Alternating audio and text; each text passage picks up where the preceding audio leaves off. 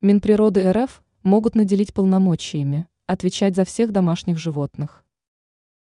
В Российской Федерации очень серьезно относятся к вопросам содержания домашних животных, поскольку если рассматривать собак, часто возникают проблемы. В настоящий момент ответственность несут городские муниципалитеты, которые регулируют правила содержания и выгула. Однако депутаты Государственной Думы Российской Федерации выступили с инициативой централизованно урегулировать данный вопрос, сообщается на сайте агентства «Москва». Один из депутатов Думы, Дмитрий Гусев, предложил возложить ответственность за контролем над домашними животными и бездомными животными на Минприроды Российской Федерации. Также в сообщении отмечается, что необходимо назначение омбудсмена по правам домашних животных, что позволит регулировать множество спорных вопросов по их содержанию.